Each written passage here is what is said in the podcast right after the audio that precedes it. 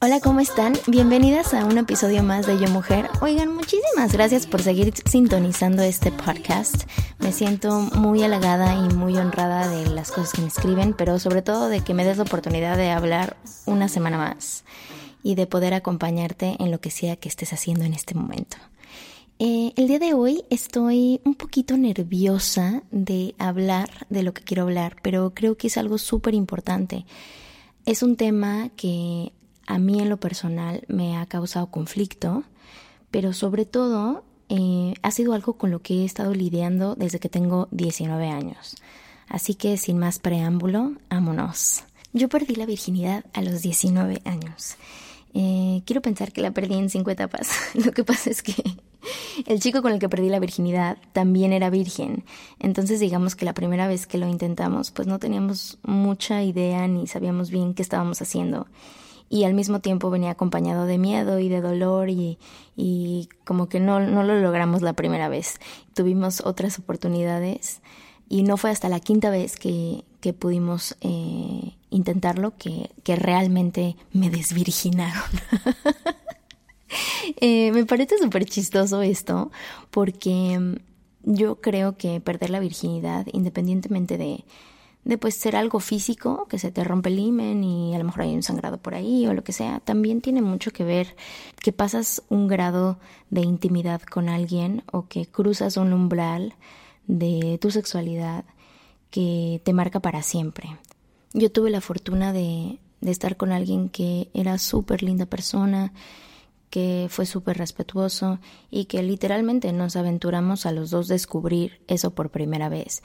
Y lo hizo muy bonito y lo recuerdo con un cariño increíble.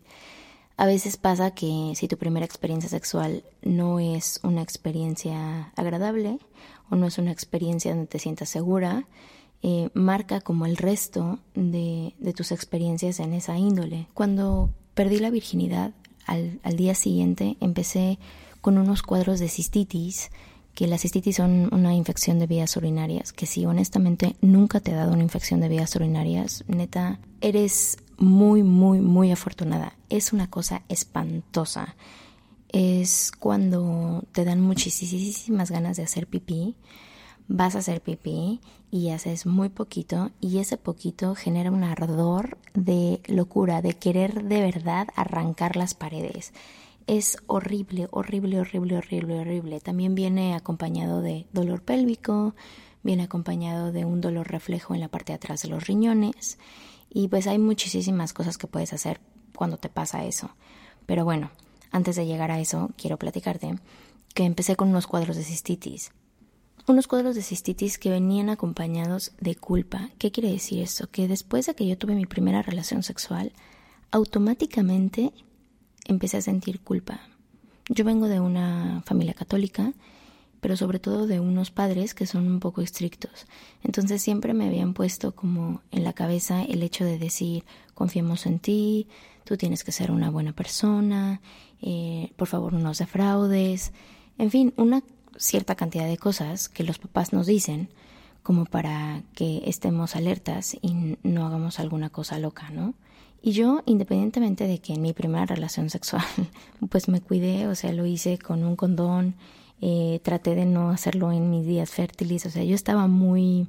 Pues en mi escuela teníamos una educación sexual muy buena y nos habían explicado que era mejor si íbamos a tener relaciones sexuales que la tuviéramos cuando no estuviéramos ovulando.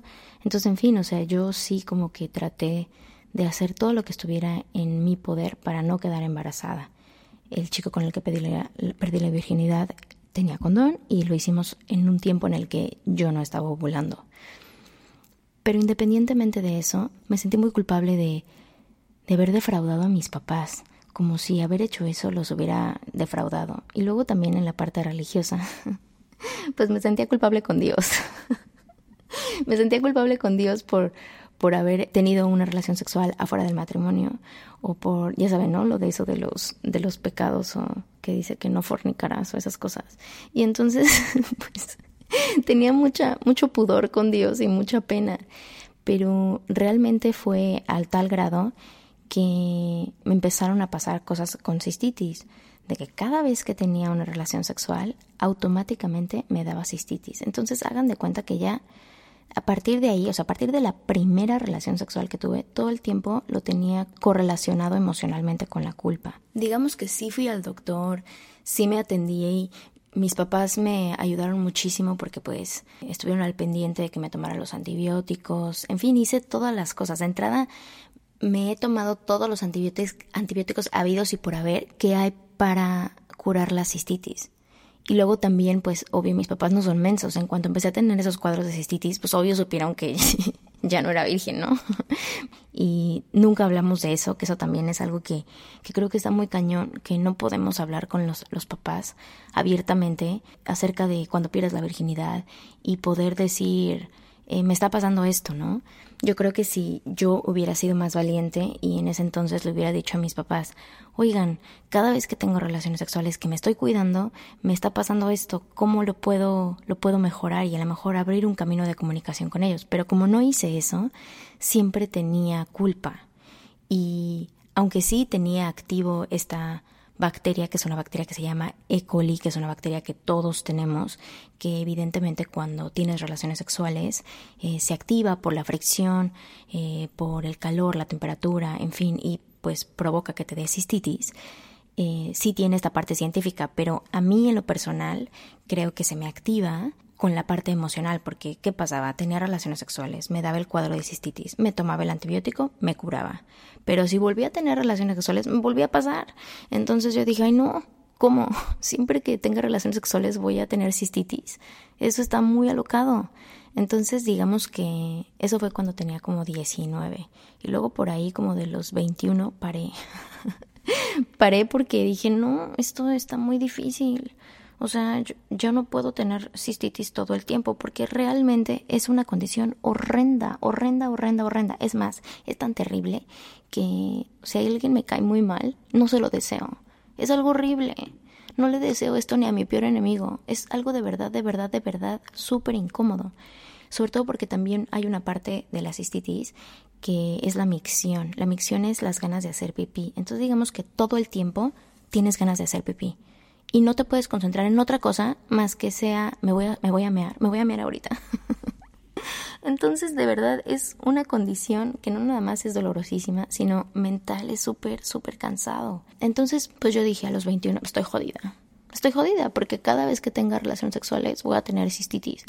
Casi como si pensara que la cistitis iba acompañada de la relación sexual. Como si cada vez que yo tengo relaciones sexuales me castigo y entonces me da cistitis. Y ahora te lo digo así porque he avanzado mucho en esto, pero antes no lo pensaba así. Antes pensaba que no tenía yo derecho a tener relaciones sexuales porque no estaba casada. Y no tenía yo derecho a disfrutar, a tener placer. Y eso me ofuscaba y me obligaba a tener cuadros de cistitis o lo contrario. Entré en un periodo de abstinencia. Decía, bueno, por lo menos en la abstinencia es el mejor modelo anticonceptivo. Pues si no estás teniendo relaciones sexuales, pues evidentemente no te vas a embarazar. Y es que también era ese miedo, el miedo de quedar embarazada. Hoy por hoy, quedar embarazada es creo que de lo menor que te puede pasar, considerando la cantidad de enfermedades sexuales que hay. Pero en ese momento yo no lo veía así, yo lo veía más bien como no quiero quedar embarazada, pero tampoco quiero que me dé cistitis, entonces mejor no quiero nada. Inclusive un tiempo hasta pensé que era alérgica a los condones. Yo decía, pues a lo mejor soy alérgica a los condones, pero todo esto era yo misma, yo solita, sin pedir ayuda. Cuando iba al ginecólogo, pues sí, me hacían el famoso Papá Nicolau, que todavía me lo hacen, pero como que nunca abrí un canal de conversación sólida con ese ginecólogo que tenía en ese momento de decir, ¿qué me pasa? ¿Por qué cada vez que tengo relaciones sexuales me dan cistitis? Dime qué tengo que hacer. Y empecé a crecer, empecé a tener otra pareja o otras personas con las que empecé a salir. Y con esas 5 personas han sido completamente distinto. Pero con esas 5 personas me ha dado cistitis. O sea, eso es algo que no se ha ido nunca de mi vida. específicamente porque no tiene que ver con la persona con la que lo haces, tiene que ver estrictamente contigo. Y hace 3 años decidí que iba a acabar con mi problema de la cistitis, porque evidentemente afecta mucho a tu pareja si no tienes una conversación abierta con respecto a esto, porque yo vivía apanicada de hacerlo y que al segundo me diera cistitis. Entonces, pues hice como un trabajo arduo entre un nuevo ginecólogo, mi esposo y yo. Empezamos a hablar de diferentes técnicas que puedo hacer para que no me dé la cistitis. De entrada empecé a ir a terapia psicológica, para tratar todas las partes en las que yo me sentía culpable por sentir placer. Todas las partes donde yo me sentía culpable por no hacer lo que se me dice, por brincarme una norma o brincarme un dogma, en este caso la parte religiosa o la parte de mis padres. Empecé a hacer diversas cosas. En la terapia psicológica empecé a tratar todo lo que tengo relacionado con dolor y placer. Yo tenía esas cosas al revés. Haz de cuenta. Yo no sabía distinguir entre lo que era doloroso y lo que era placentero. Parece una cosa muy tonta, pero lo tenía al revés. O sea, yo, digamos que en el momento en el que me la estoy pasando súper padre, o en el momento en el que todo está bien, pensaba. Pero pensaba como, ay no, algo va a pasar. O, ay no, esto está tan bien que seguramente ahorita ya se va a caer esto. Como que siempre con miedo, siempre un poquito insegura. Entonces, digamos que la terapia psicológica me ayudó a revertir eso. Me ayudó a darme la oportunidad, a darme el permiso de sentir placer, a darme el permiso de vivir, de expresar mi sexualidad, de reconocer y conocer mi cuerpo. Y en base a eso, invitar a que la relación sexual es una relación de éxito. Es una relación que celebra el cuerpo, es una relación que independientemente que sirve para la procreación, porque imagínate, tener relaciones sexuales sirve para crear vida, así de grande y de energético es ese acto. Pero independientemente de eso, también es una celebración de placer, también es una celebración de un vínculo afectivo con alguien. Y no nada más es una parte física, sino a nivel energético y a nivel emocional. Es cumplir un sueño de literalmente compenetración con tu pareja. Por eso es importante que las relaciones sexuales que tengas sean relaciones sexuales con quien te sientas sólido. Yo no te voy a decir si es con una pareja estable o no, pero sí creo que tiene que ser con alguien que conozcas, con alguien que te sientes seguro y con alguien que te interesa compartir esa energía, porque cada vez que tú tienes relaciones sexuales con alguien, digamos que ofreces un poquito de tu esencia, ofreces un poquito de tu campo energético, el poder máximo que tienes. Y a veces, cuando lo haces con alguien que no debes, digamos que se roba esa energía que es tuya y que tú decides con quién la compartes. Entonces, regresando a lo que hice, fue que abiertamente hablé con mi esposo, cosa que yo nunca había hablado con nadie porque me daba muchísima pena. Me daba pena platicar de esto. Y le dije, literal, tengo un problema con la cistitis. Está correlacionada cada vez que tengo relaciones sexuales. Me siento fatal, me pasa esto, y necesito ayuda porque no puedo quitármelo. No puedo creer que a mis 30 años... cada vez que tenga relaciones sexuales con mi esposo, me va a dar cistitis. Eso es una locura. Porque aparte, imagínate qué tan mal estoy, que cuando me casé, yo dije, a huevo, ya, estoy casada. O sea, si tengo relaciones sexuales casada, pues ya no me va a dar, porque ya Dios me perdonó. Porque ya Dios me dio la oportunidad, ya me está dando permiso. Y no, la verdad que Dios, no, hombre. No quiero pensar que me sigue castigando, pero es que me sigue pasando. Y me sigue pasando hasta el día de hoy, ahora te explico. Entonces hablé con mi esposo y le dije, mira, me pasan estas cosas. Entonces, qué padre que lo hagamos, está súper chido, pero necesito ver qué puedo hacer porque está muy, muy complicada mi situación. Entonces cambié de ginecólogo, busqué una persona que fuera un poquito más abierta, alguien que, por ejemplo, estuviera más metido en la parte de fertilidad, por ejemplo, y que me pudiera explicar ese tipo de cosas. Entonces, junto con mi ginecólogo, empezamos a trazar como diferentes cosas que podía hacer para evitar la cistitis. Porque yo dije, ¿cómo? Estoy en el punto en el que ya me he tomado tantos antibióticos que honestamente ya no me hacen. Y ya no me hacen porque ya no es que tenga la bacteria E. coli activa, ¿eh? Porque eso sí, cuando te da cistitis te tienes que tratar, porque si no te la tratas, esa infección se te puede subir a los riñones, y eso sí es muy, muy, muy, muy, muy, muy peligroso. Pero yo ya había pasado la etapa de tratarme, sino yo ya estaba más bien en la etapa preventiva, para que no me volviera a pasar.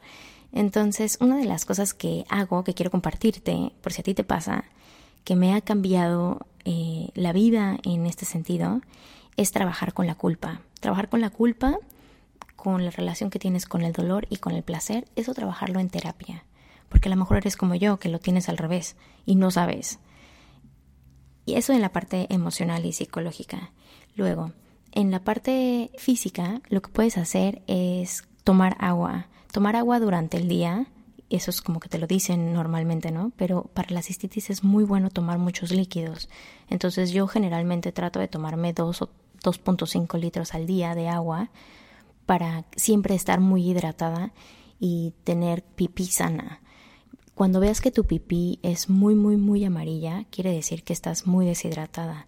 Lo óptimo es que tengas una pipí que tenga un tono amarillo muy, muy, muy clarito, casi que transparente, para que te des cuenta que estás bastante hidratada y que el agua que fluye en tu vejiga y en tus riñones está pues constantemente renovándose, ¿sí?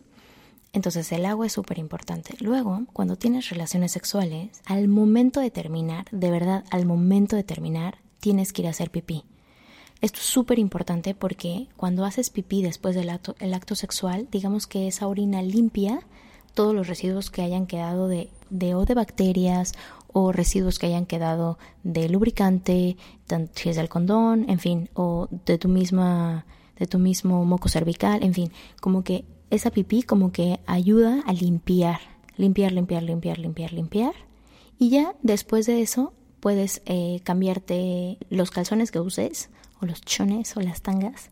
Tienen que ser de algodón, 100% de algodón. Y constantemente, si eres como yo que tienen esta cosa de cistitis crónica, yo te recomiendo que cambies, no uses un chon todo el día.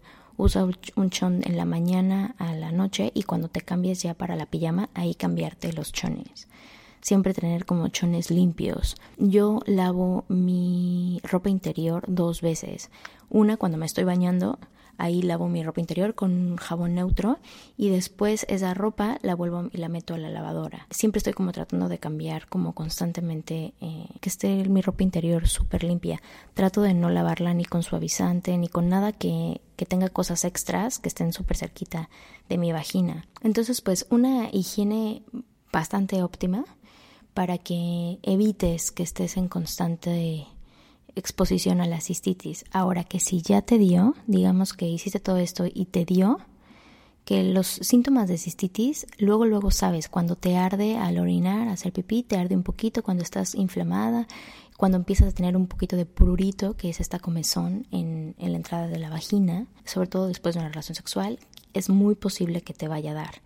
Entonces, para que evites que te llegue al punto máximo de dolor, literal, 1 litro de agua de naranja, 1 litro de agua de limón, que no tenga azúcar, para que le cambies el pH a tu orina y no te arda tanto. Hay muchas pastillas que te puedes tomar, unas que son con receta médica, si son antibióticos, por ahí está ciprofloxacina, amoxicilina. A mí la que más me ha funcionado se llama macrodantina. En fin, hay varios antibióticos que te puedes tomar, pero solamente te los puedes tomar con receta médica. Bueno, más bien necesitas una receta médica para poderlos comprar y entonces tomártelos. Y pues tienes que ir al doctor. Generalmente se te hace un cultivo para ver qué tipo de bacteria tienes y que te puedan dar el tratamiento que necesitas. Eso en la parte como científica y en la parte como de doctores, ¿no? Pero a mí llegó un punto en el que ya no me hacían los antibióticos porque de entrada pues ya me había tomado miles, ¿no? y aunque terminaba los tratamientos y todo, yo me empecé a dar cuenta que se me activaba por una cosa emocional cuando me empezó a pasar fuera de la relación sexual.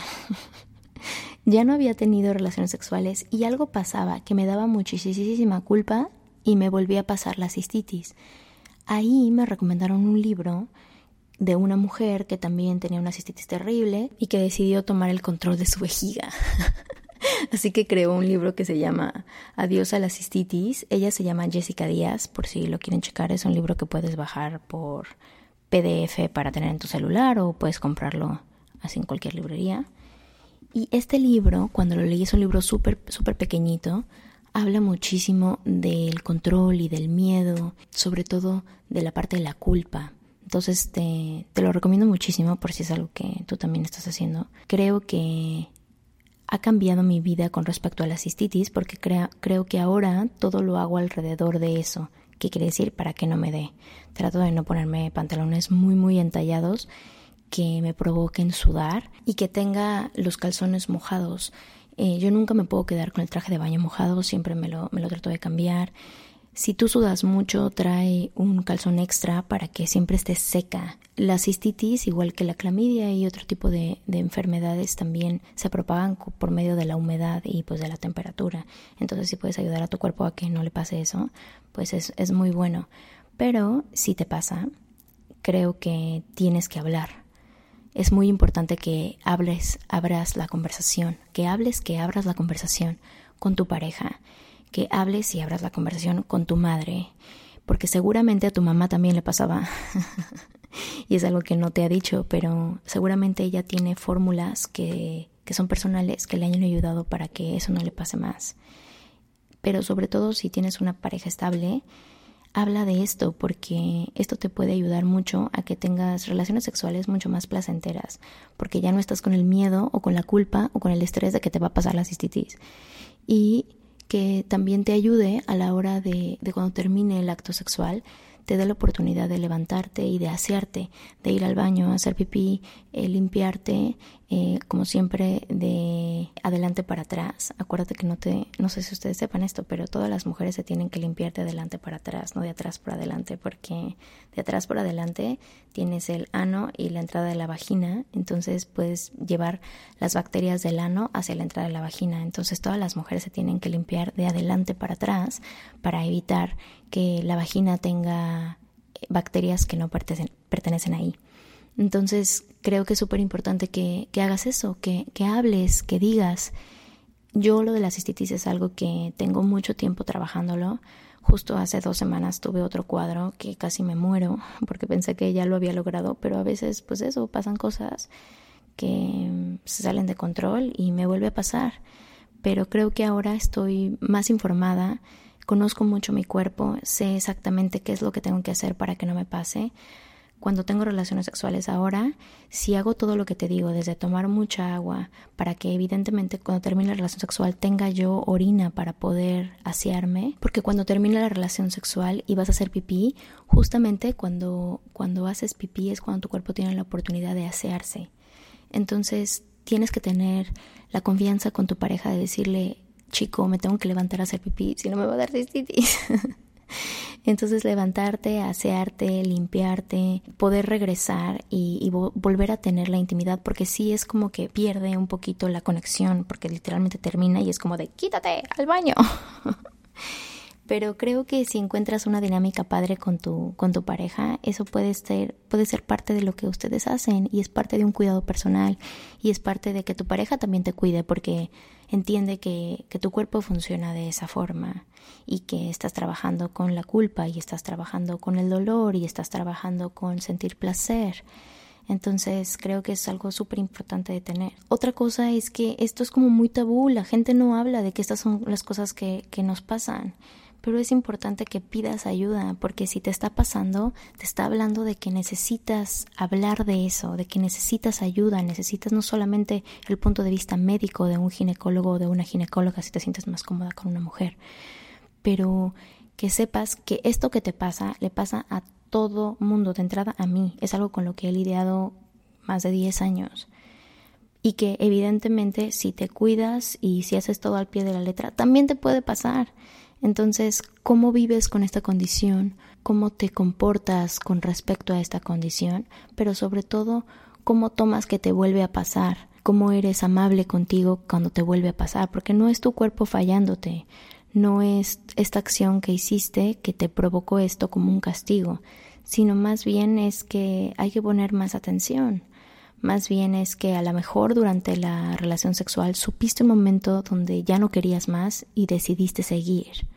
Entonces a lo mejor la próxima vez escúchate bien y cuando ya sientas que ya diste lo que tienes que dar, decir, ok, hasta aquí puedo, mejor hagamos otra cosa.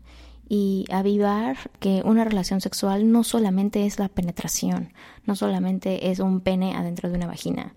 Una relación sexual son muchas más cosas. Desde sexo oral, desde platicar, desde masajes, desde, en fin, hay una cantidad infinita de cosas que van alrededor de una relación sexual y no solamente de la penetración. Entonces, abre tu mente, abre esta conversación, di, porque vas a poder sentirte mejor, vas a poder tener una relación sexual mucho más placentera, una calidad en tus relaciones sexuales, porque eso es lo que a mí me pasó cuando empecé a hablar de esto con mi pareja y cuando empecé a decir la verdad y ser honesta con lo que me pasaba, la otra persona también supo cómo ajustarse a que pudiéramos tener pues una mejor comunicación y pudiéramos tener una mejor relación tanto personal como física, en este caso sexual. Así que deseo de todo corazón que mi propia historia o esto que a mí me pasa con respecto a la cistitis active en ti las ganas de hablar, active en ti las ganas de pedir ayuda y sobre todo active en ti las ganas de conocerte más, de que aprendas a decir límites claros y sencillos cuando tienes que ponerte a ti por encima, que puedas decir no cuando es no o para cuando ya tuviste suficiente. Ve con un ginecólogo que te haga sentir segura. Hazte un papanicolao cada 6 meses. Y retoma el poder de tu vagina y de tus actividades sexuales. Te veo el próximo martes. Actívate. Esto es Yo Mujer.